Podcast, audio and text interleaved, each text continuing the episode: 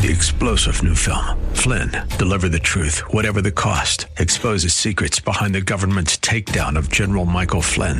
Flynn knew what the intel world had been up to. He ordered the first audit of the use of contractors. This set off alarm bells. He told the truth. He was the most dangerous person for Donald Trump to hire. They had to get rid of Flynn. Flynn, deliver the truth, whatever the cost. Available now. Watch it today. Go to salemnow.com. Salemnow.com.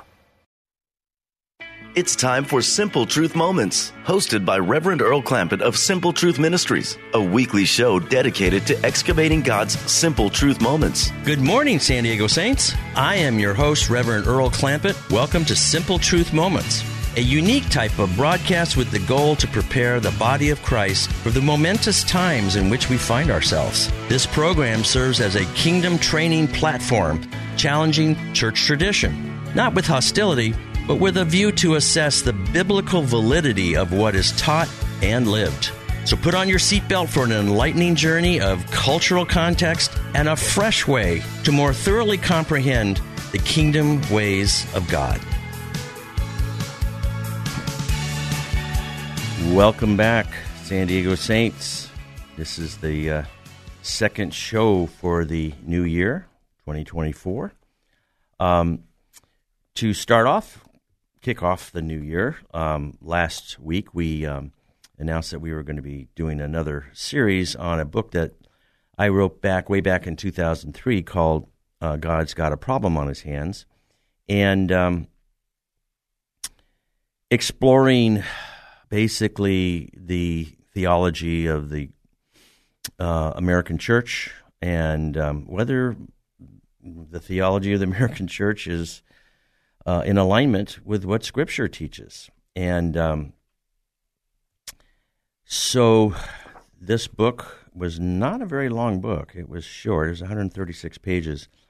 But um, just to give you a few samples of what um, the chapter titles are like, uh, chapter one is Asks a Question How Deep is His Love? Um, talking about the Father's love for His children um, the five R's of the Bible. Um, I won't get into that because we've pretty much taught on that before. That there, the whole Bible can be ex- um, explained with the use of uh, five words, all beginning with the same letter, the letter R, and that they should be taught in a circle. Um, those are earlier Bible sh- uh, explanation shows, and then uh, the blueprint and plan for man uh, next chapter is called What is the Problem That God Has on His Hands? Uh, chapter 5 asks the question uh, whether heaven is the target of our, our Judeo Christian salvation. Chapter 6 Targets and Trophies. Um, we are God's trophies, and simultaneously, we happen to be Satan's targets. Uh, the solution is the next chapter, and then chapter 8 is to know and obey. Chapter 9, grace, faith, and works, whether they are linked or whether they're mutually exclusive. Chapter 10 is obeying God, uh, legalism. Uh, chapter 11, just how and why do we obey God? Uh, chapter 12 is God judging our country. Uh, chapter 13, talking about the three views of the uh, rapture or uh, ascension of the saints, uh, asking a question do we fly away or do we persevere? And ex- basically exploring all three uh, different versions of what uh, Christians believe about the end times. And then the last is a summary and a synopsis of the whole book. And it's called The Whole Point with a W, W H O L E. So last week, we talked about um, answering a question just why did the Father send Jesus to the earth? And I started out with asking three questions What are we saved from? What are we saved to? And what are we saved for?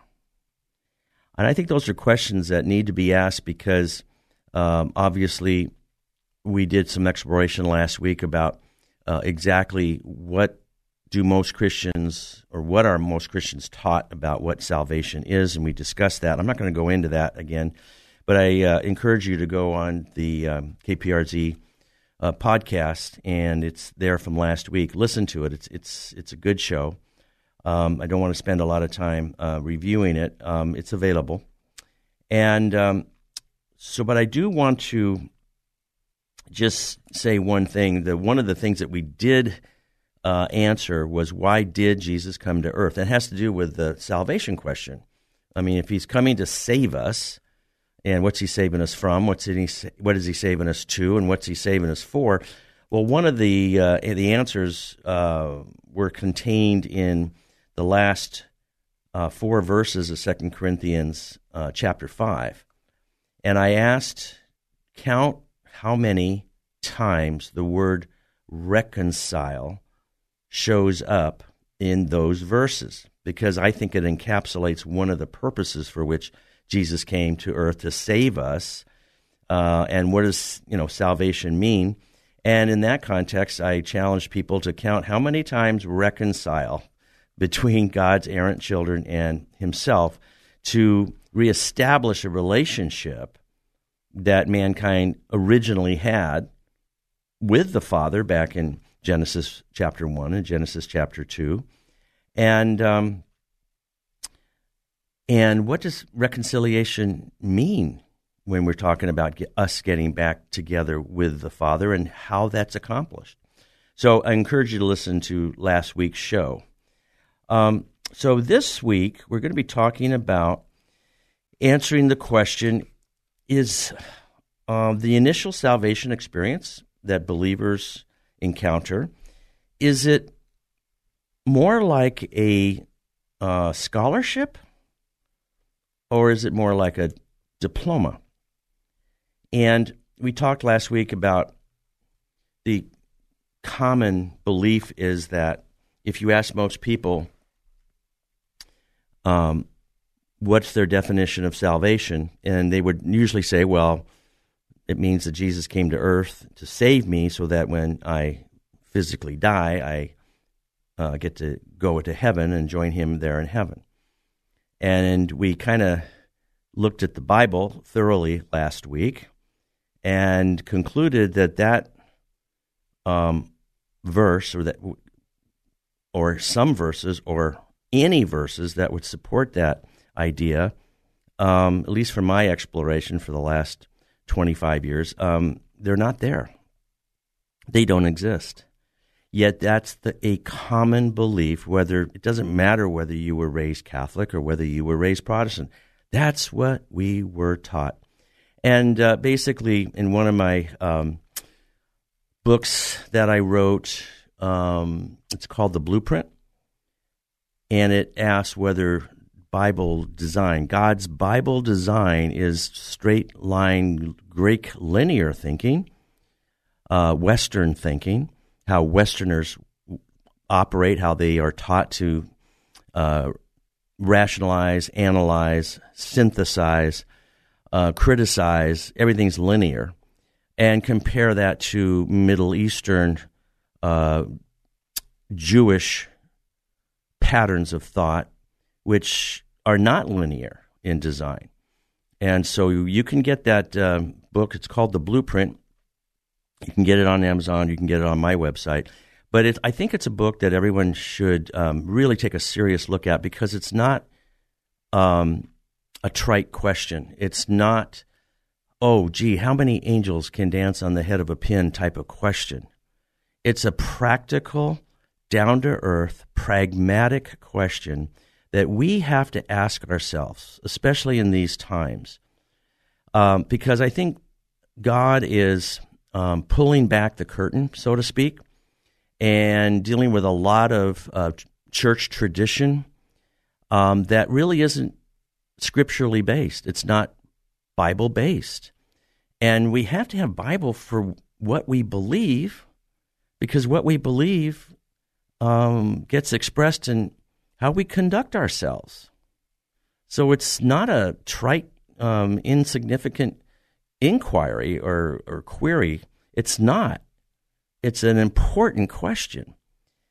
and so I don't want to go into that because I have earlier shows that um, describe um, that. What I want to ask today is what did Paul think? Because he wrote a whole lot of epistles, and they were addressed mostly to Gentiles, but in some cases, uh, some of the epistles which Paul wrote were addressed to mixed communities of both Jew and Gentile. And um, he was, after he was initially saved, he got involved very much into um, how to bring this good news message of the kingdom of God, of Jesus Christ, to which group? And he was um, rejected by um, his Jewish counterparts, even though he was a rabbi. Uh, he was from the tribe of Benjamin. He studied under the um, acclaimed uh, Rabbi Gamaliel. Um, he grew up in a Gentile Greek like community uh, as a boy, but he was raised Jewish. And so he was a really well qualified candidate to go out and try to blend in these two different world perspectives of the Greek slash Roman slash Western way of looking at the world, contrasted with the Middle Eastern circular cyclical way of looking at the world. And the reason that matters um, is because we've discussed this in the past. The Bible isn't a Greek Roman book. I mean, when you study a book, study any kind of literature, you have to uh, identify the context of the book.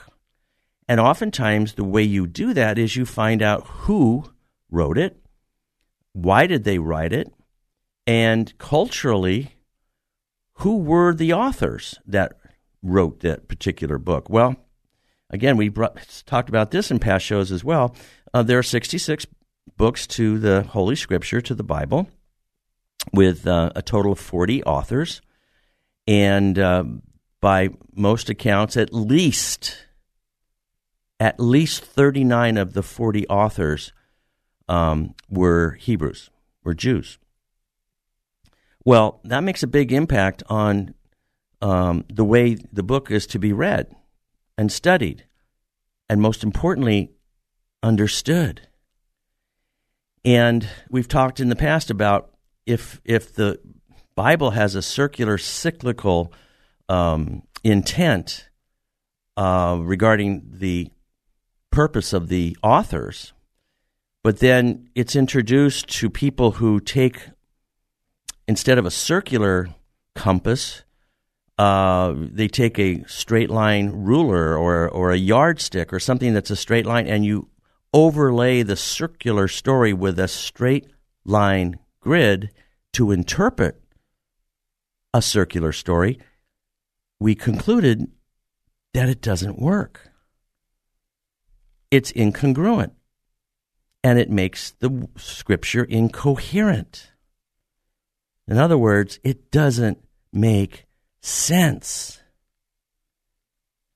And again, this is not an inquiry of how many angels can dance on the head of a pin. If you're reading a story with a linear, straight line, goal oriented, um, systematic way of studying the scripture, it will end up in a different location than a circular construct.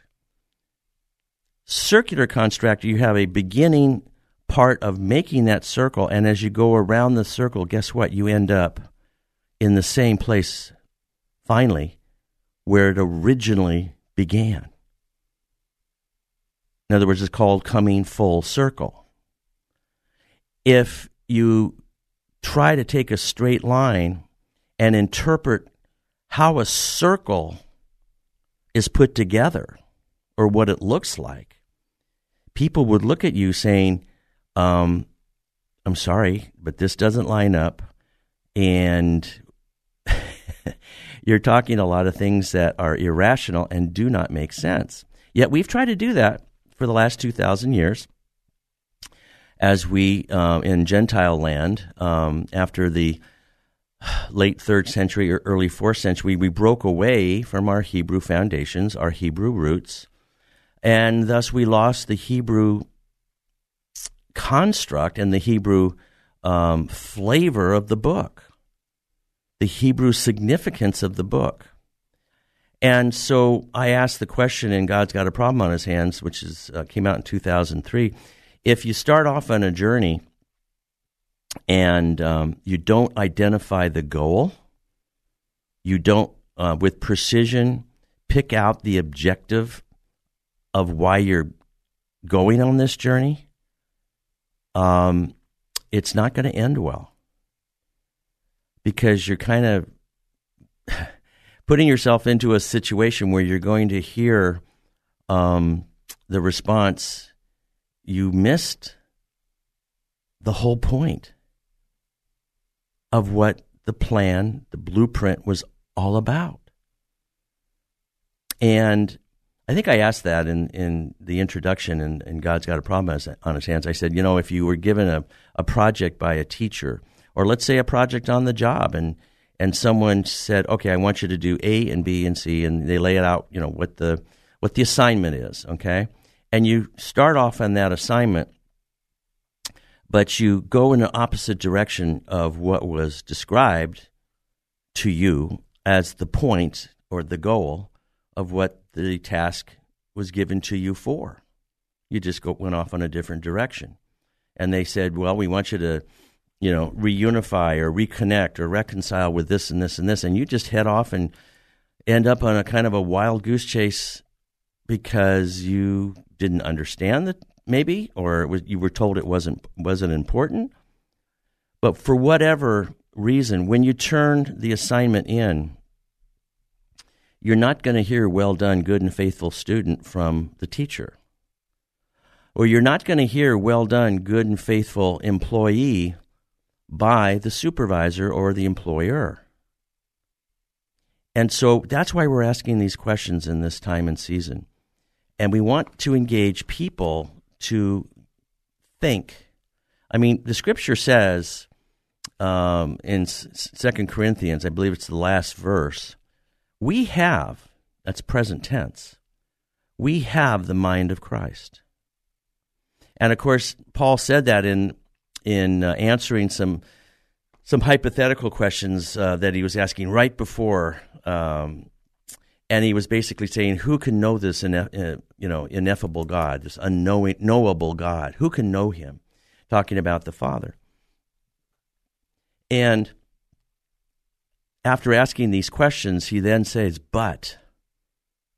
Some Bibles say, "However, we have the mind of Christ." We're supposed to engage our minds as we study Scripture and understand that context is critical when we read any work of literature, and especially the inspired Word of God called the Bible.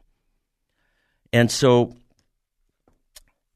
so here was a question that I asked last week whether initial salvation, as we understand it, is a diploma or is it a scholarship? And I wanted you to take a look at Paul's writings when he has um, decided, well, God decided for him, you're to bring this message of hope and the good news to the Gentile community. Um, and you're supposed to make it understandable to them, even though you're a Pharisee. You're the, from the tribe of Benjamin. You're a Jew amongst the Jews. You're educated you've studied this this book and you make need to make it understandable to a culture and a society that literally by uh, the middle part of the book of Acts is coming in. I'm talking about the Gentile flood of people, and who was going to explain um, what this Hebrew book was all about? By the way, the New Testament, with maybe one exception, the New Testament was all written by Jews. Do we understand that? I don't. I don't know that we do. Sometimes I get really quizzical looks on people's faces when I said, "You know, you realize that Jesus Christ of Nazareth was Jewish, and that he followed all of the um, the Lord's um, feasts as it was done according to Leviticus 23. And that he said he didn't come to do away with the law and the prophets, rather, he came to fulfill them. We need to stop and discover what's that mean? Not just to read it as if we're skimming something and then just go on. What does that mean? So let's get back to Paul taught pretty clearly that we can't save ourselves by good works. Um, we are saved by grace through faith. Uh, the Hebrew Bible says we are saved by grace through trust. I think I, I prefer the trust um, because it's a deeper, heartfelt uh, emotion, relational based, more than just uh, faith in my head, adding up facts and figures and uh, concluding through my rational Greek mind that yeah, uh, God existed and I believe in Him. It's not. It's not the Jewish way of approaching it. The Jewish way of approaching is to have a relationship with God.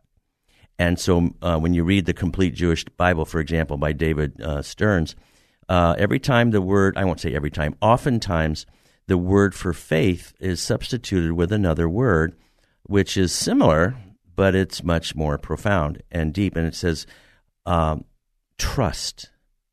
We are saved by grace through trust in the Lord. Well, trust isn't me figuring out with my mind, uh, trying to figure out God. Trust is a heartfelt uh, issue uh, and a heart connection that basically fits the definition of John 17, 3, which says, What is eternal life? That they may know you, Father, the one true God, and Jesus Christ, whom you sent. That's not know in a, in a mental sort of way. It's know in a relational, trusting way, leaning not unto our own understanding, but depend, depending on God. So, so that pretty much is what people understand and what they're taught. We're saved by grace through faith. Grace being mercy, in this case, unmerited favor, but also grace has another meaning. And grace means the, the presence of God. It's a much more broad word than just meaning what we've been taught, which is the mercy and the unmerited favor. It's way larger than that. But when we start to read Paul, we start to figure out that Paul um, isn't waiting for some ticket to go to a place.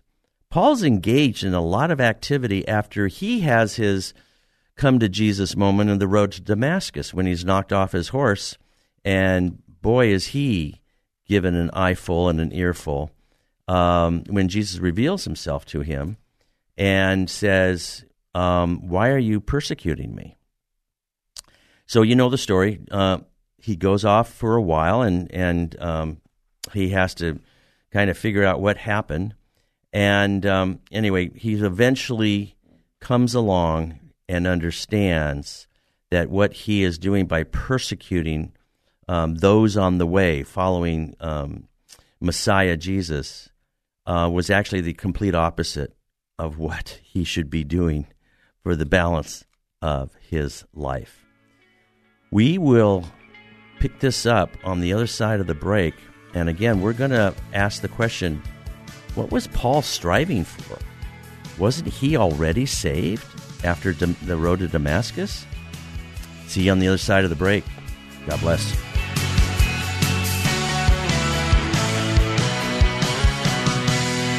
Did you know that the Simple Truth Moment Show features a website where you can access previous podcasts of the Simple Truth Moment Show? Also, previous radio shows, sermons, lectures, sponsored events, books, and publications, along with the blogs by the author and broadcaster Reverend Earl Clampett of the Simple Truth Moment Show. Just type in www.simpletruthministries.net and click onto the media page and the book publications page. You will learn so much more on how the kingdom of God ways are impacting our current Gentile church culture to rediscover our Hebrew covenant roots and God's blueprint plans to bring together both Jew and Gentile into one new humanity in Messiah Jesus and Father God. It will be a life changing journey you will not soon forget. So type in www.simpletruthministries.net. It's not .org, it's not .com. Remember .net. God bless.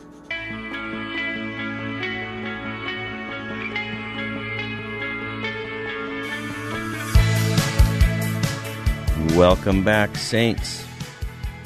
We are going to answer the question in this half of the show Is initial salvation more like a diploma, or is it more like a, a scholarship? A scholarship that, with all expenses paid, in other words, it's a free gift. You can't earn the scholarship, it's given to us somebody else paid uh, the price for the scholarship. But the question becomes if it's if salvation, initial salvation, is more like a scholarship than a diploma, that means we have to study what the purpose of the scholarship includes. What's it for? And again, this this is answering the questions: What are we saved from? What are we saved to? What are we saved for? So let's get into this. Um, I want to ask a kind of paint a picture for you first. If if you are given a free ride scholarship, let's say to a university, and um, let's say it's medical school, and um, it was uh, through a government grant or through a NGO grant, and so um, you qualified for grades, et cetera. But but um, all the expenses, your books, your tuition, room and board, it's all taken care of. It's all been paid for ahead of time by someone else. Well, the idea of the scholarship is to produce you on the other end of the study uh, time, the school investment time, uh, is to produce a qualified, trained, physician, a qualified doctor who can perform all of the uh, requirements and tasks of a doctor, which is the healing arts. And uh, whether it's surgical or whether it's diagnostic or however the particular medical student selected what he wanted to go into. But the bottom line was a physician uh, would take the Hippocratic Oath, uh, which is primarily to do no harm and to um, strive to better the condition of the particular patient who is suffering from an ailment, etc. Well, um, let's assume that this scholarship um, was to five different medical schools, and this particular student um, who received the scholarship again, he, didn't do it by his own works, but he did it because someone else paid the price. He um, he opted to instead of going to a um, top-notch school in the Midwest, he thought, you know what? I think I'd rather go to Southern California or maybe even Hawaii, and I'll do my medical training there. Well, the good weather being what it is here in San Diego, um, or even in Honolulu, he decides to take up um, a hobby uh, of, let's say, surfing. And the hobby becomes his passion. It becomes something that he really wants to do all of the time. So much so that he starts to, um, after matriculation, he starts to skip class, not attending the lectures. In fact, um, he's not reading the textbook. He's not going to the laboratory uh, sessions after the lectures.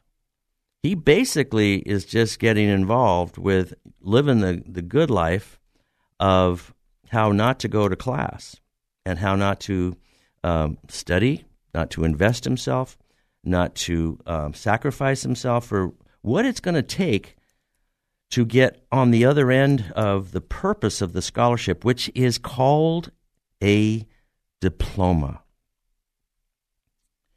Can you imagine how silly this um, surfer who fell in love with um, the environs of Honolulu or the environs of San Diego? He's become an excellent, expert surfer, but he doesn't know a whole lot other than maybe putting a band aid on on medical things because he didn't go to class. He didn't attend the lectures. He didn't participate in the labs. And he didn't even read the textbooks. The cellophane wrapping on the new textbooks is still there.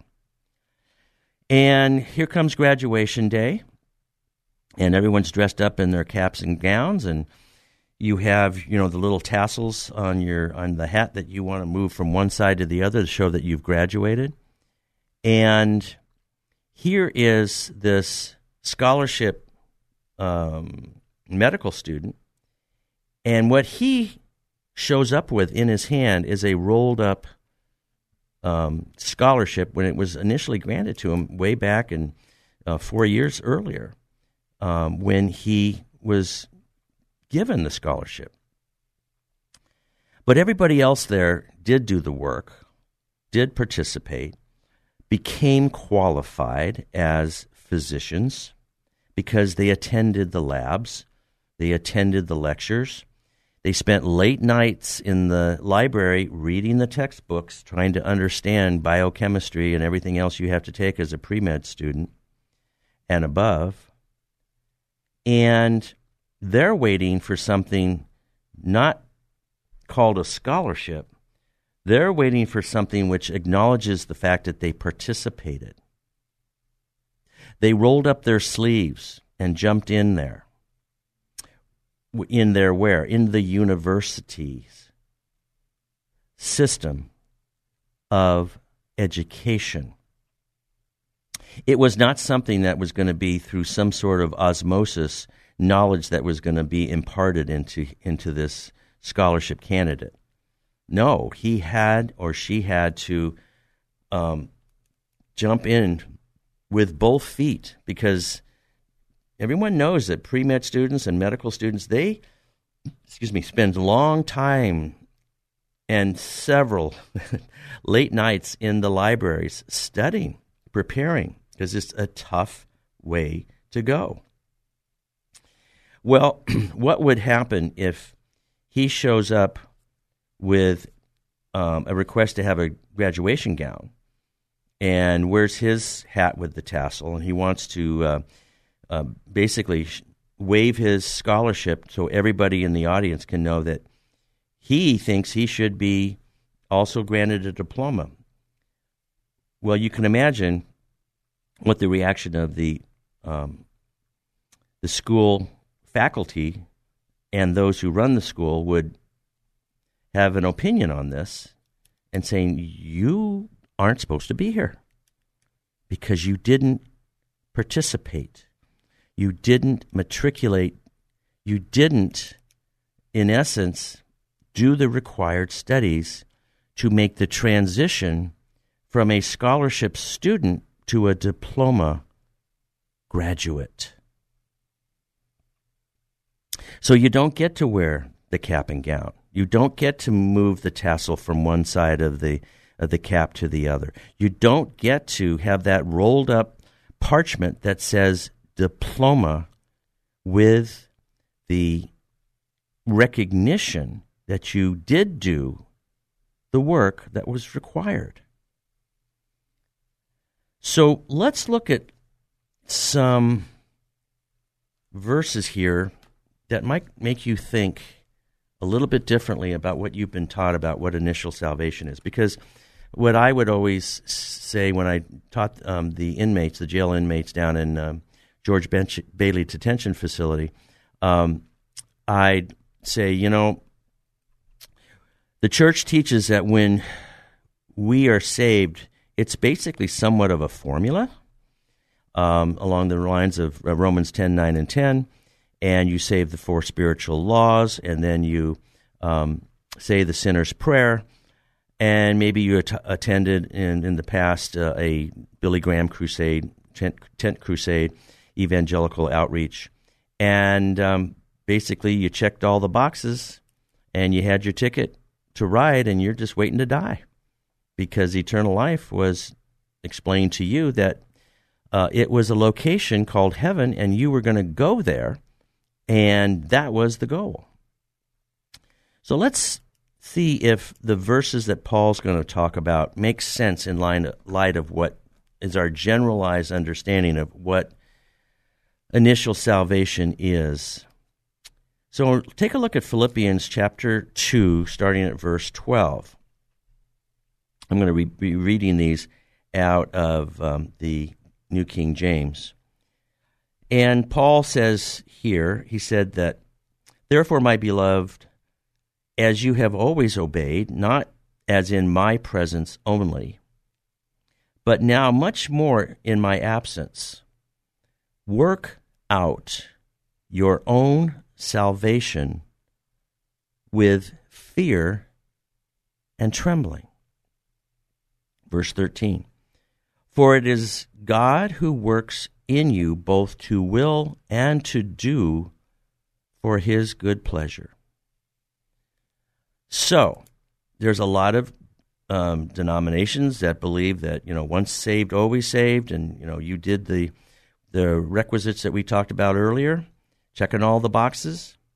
And here's Paul saying, um, work out your own salvation with fear and trembling.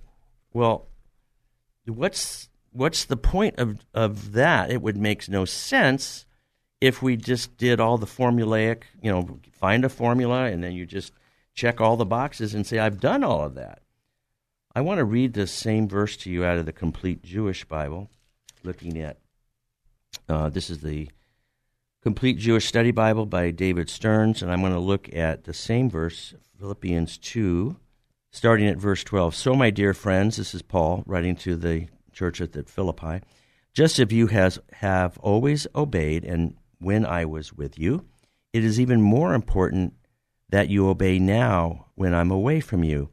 Keep working out your deliverance with fear and trembling. Now, oftentimes, you'll if you read um, and c- compare and contrast uh, the Jewish Bible with the Bibles that we typically read as um, Gentiles, oftentimes the word salvation is substituted by the word deliverance. So all of a sudden, deliverance is an aspect that we really weren't earlier thinking about because we just thought it was a transportation method of checking a box, saying a formula, and then all of a sudden, um, we had a ticket to ride when we pass away.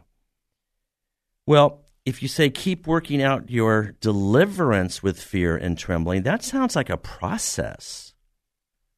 Did Jesus come just to save us, to transport us, or did he come to deliver us from something called the power of Satan? And somebody might be saying, Where are you getting that?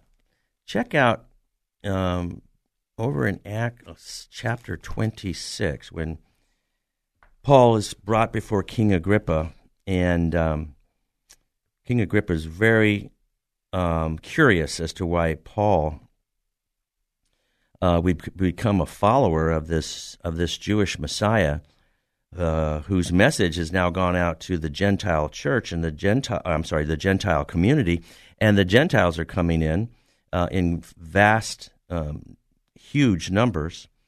And uh, Agrippa, King Agrippa, um, wants to know why he made such a transition, he being Paul, from a persecutor of the people in this community verse, uh, over to a supporter.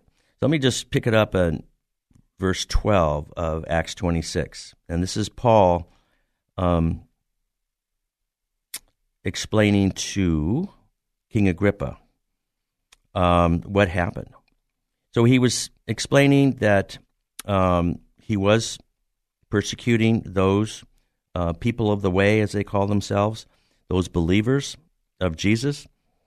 And Paul said in verse 11 of Acts 26, And I punished them often in every synagogue and compelled them to blaspheme. And being exceedingly enraged against them, I persecuted them uh, even to foreign cities. Uh, verse uh, that was 11. Verse 12.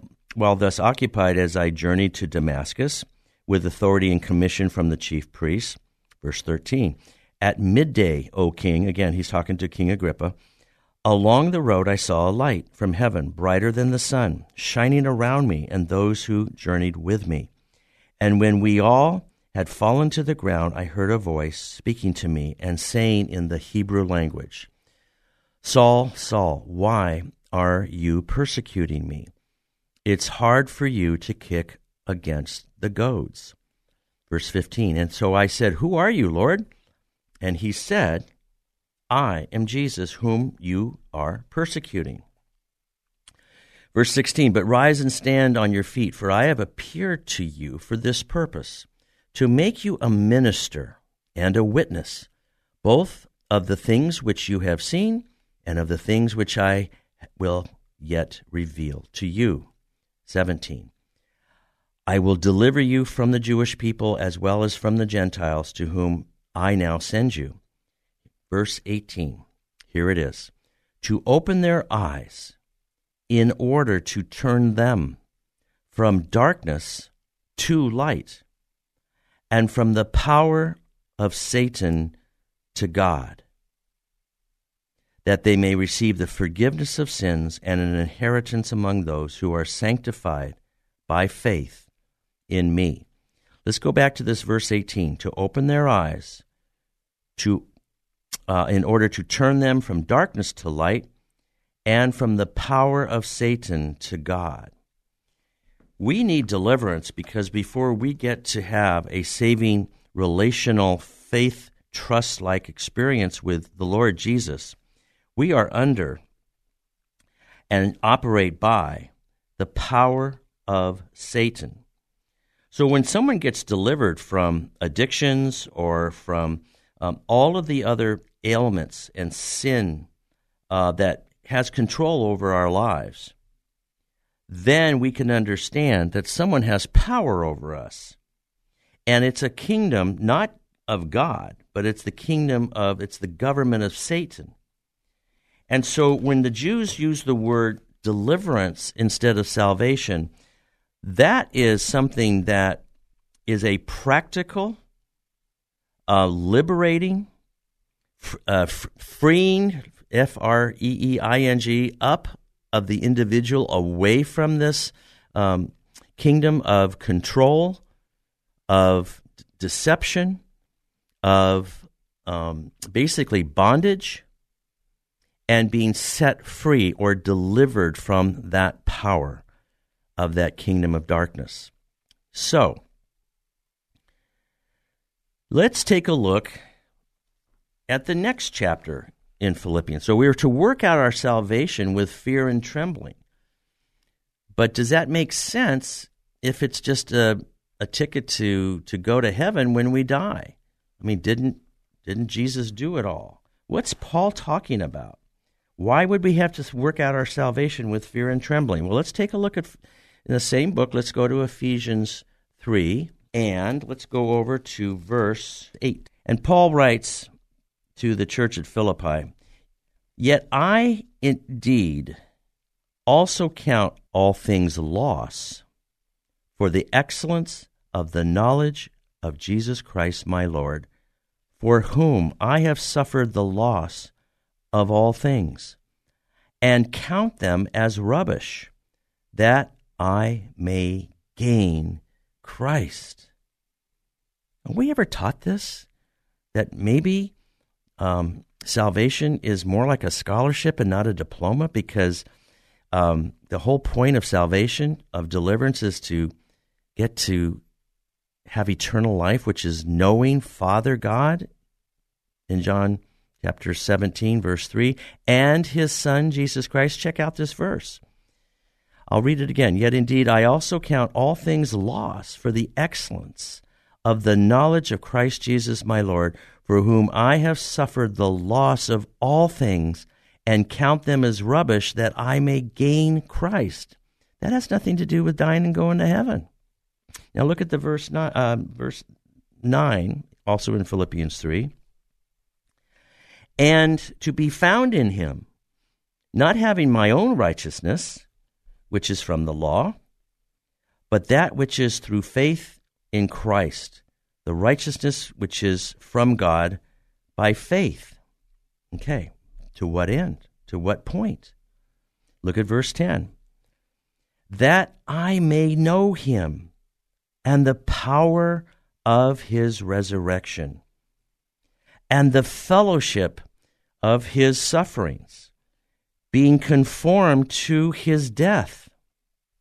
So let's stop right there. In verse 10, Paul's saying, I was saved in order that I might know Christ relationally, deeply, personally, intimately, profoundly. It's a relationship. What is Paul pursuing? Could we say Paul is pursuing something called eternal life? Again, I, let's go back to John 17, 3, where eternal life is defined. We keep got to going back to that basic verse. John 17, 3. And this is eternal life, that they may know you, the one true God. This is Jesus praying to his Father the night before he dies in front of the 12 apostles. That they may know you, K N O W, the one true God, and Jesus Christ, whom you sent. Well, what is verse 10 of chapter 3 in Philippians? What's Paul saying? I count all things as loss, all things as rubbish, that I may gain Christ. That was in verse 8. And in verse 10, he says, that I may know him.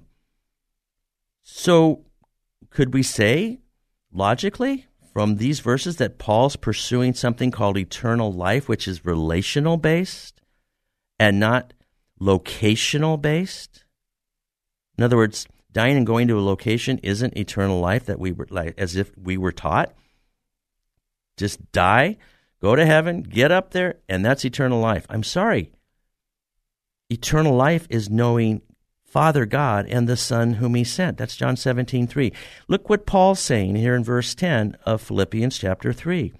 That I may know Him. I'm counting all things as, as rubbish. That I may gain Christ in verse 8, that I may know him in verse 10, and the power of his resurrection and the fellowship of his sufferings, being conformed to his death. All right. So Paul's pursuing something called eternal life, and that only happens after the scholarship of initial salvation. In other words, a scholarship is a gift of an opportunity. That medical student that we talked about earlier, he had a medical he had an opportunity an educational chance to become a doctor and to become a, a, a physician. So a scholarship in that particular student's case was the gift. It was a free gift. You can't earn it by works to gain something else which was the point of the scholarship, the purpose of the scholarship, which was he was to become a trained physician. Paul saying, the initial salvation that I experienced, which was him getting knocked off his horse, and that's what he, what he was explaining to King Agrippa, and his assignment. But he said, I need to know this Christ who loves me so much that he interrupted and blockaded my program of rebellion against him, and he did it because of love. He died for me to reconcile me back to my Father, crossing the bridge of blood of Christ to the Father. Now look at the next one. If by this is verse 11 in Philippians 3, if by any means here it is another goal that I may attain attain to the resurrection from the dead. Verse 12 Not that I have already attained or am already perfected, but I press on, that I may lay hold of that for which Jesus has also laid hold of me. What does laying hold of eternal life signify? Because if it was just, I receive a ticket once I say the you know the four spiritual laws and Romans 10 9 and 10 and I'm just waiting to die and go to a place called heaven and that's what eternal life is that's not what Paul's saying eternal life is knowing giving up everything and knowing Christ through grace by faith that I may know him and the power of his resurrection I press on that I may lay hold of that for which Christ Jesus has laid hold of me wow, we need to expand and explore this. If eternal life is knowing God relationally and not just dying and going to a place, that changes everything. Hope you have a ton of simple truth moments. God bless you. See you next week. Thank you for spending your time with us excavating God's simple truth moments. For more information and resources, visit simpletruthministries.net. That's simpletruthministries.net. To contact Simple Truth Moments, email me at earlsimpletruth at gmail.com. That's earlsimpletruth at gmail.com. So until next time, may God richly reveal His simple truth moments to you. You've been listening to Simple Truth Moments. Join Reverend Earl Clampett for another episode next Sunday at 11 a.m. right here on K Praise. Did you know that the Simple Truth Moment Show features a website where you can access previous podcasts of the Simple Truth Moment Show? Also, previous radio shows, sermons, lectures, sponsored events, books, and publications, along with the blogs by the author and broadcaster Reverend Earl Clampett of the Simple Truth Moment Show. Just type in www.simpletruthministries.net and click onto the media page and the book publications page. You will learn so much more on how the kingdom of God ways are impacting our current Gentile church culture to rediscover our Hebrew covenant roots and God's blueprint plans to bring together both Jew and Gentile into one new humanity in Messiah Jesus and Father God. It will be a life changing journey you will not soon forget. So type in www.simpletruthministries.net. It's not .org, it's not .com. Remember .net. God bless. Three star general Michael J. Flynn, head of the Pentagon Intelligence Agency, knew all the government's dirty secrets. He was one of the most respected generals in the military. Flynn knew what the intel world had been up to, he understood its funding. He ordered the first audit of the use of contractors. This set off alarm bells. The explosive new documentary, Flynn, Deliver the Truth, Whatever the Cost, uncovers the facts behind this scandal. Flynn told the truth. He was the most dangerous person for Donald Trump to hire. I find out the worst enemy that I'm going to face in my life is right here in America. They took my assessment and they wanted me to change it. And I was like, I'm not changing it. They had to get rid of Flynn with in depth interviews, archival footage, and never before seen personal records of the man behind the headlines. I just felt like I was drowning. Flynn, deliver the truth, whatever the cost. Available now. Watch it today. Go to salemnow.com. Salemnow.com.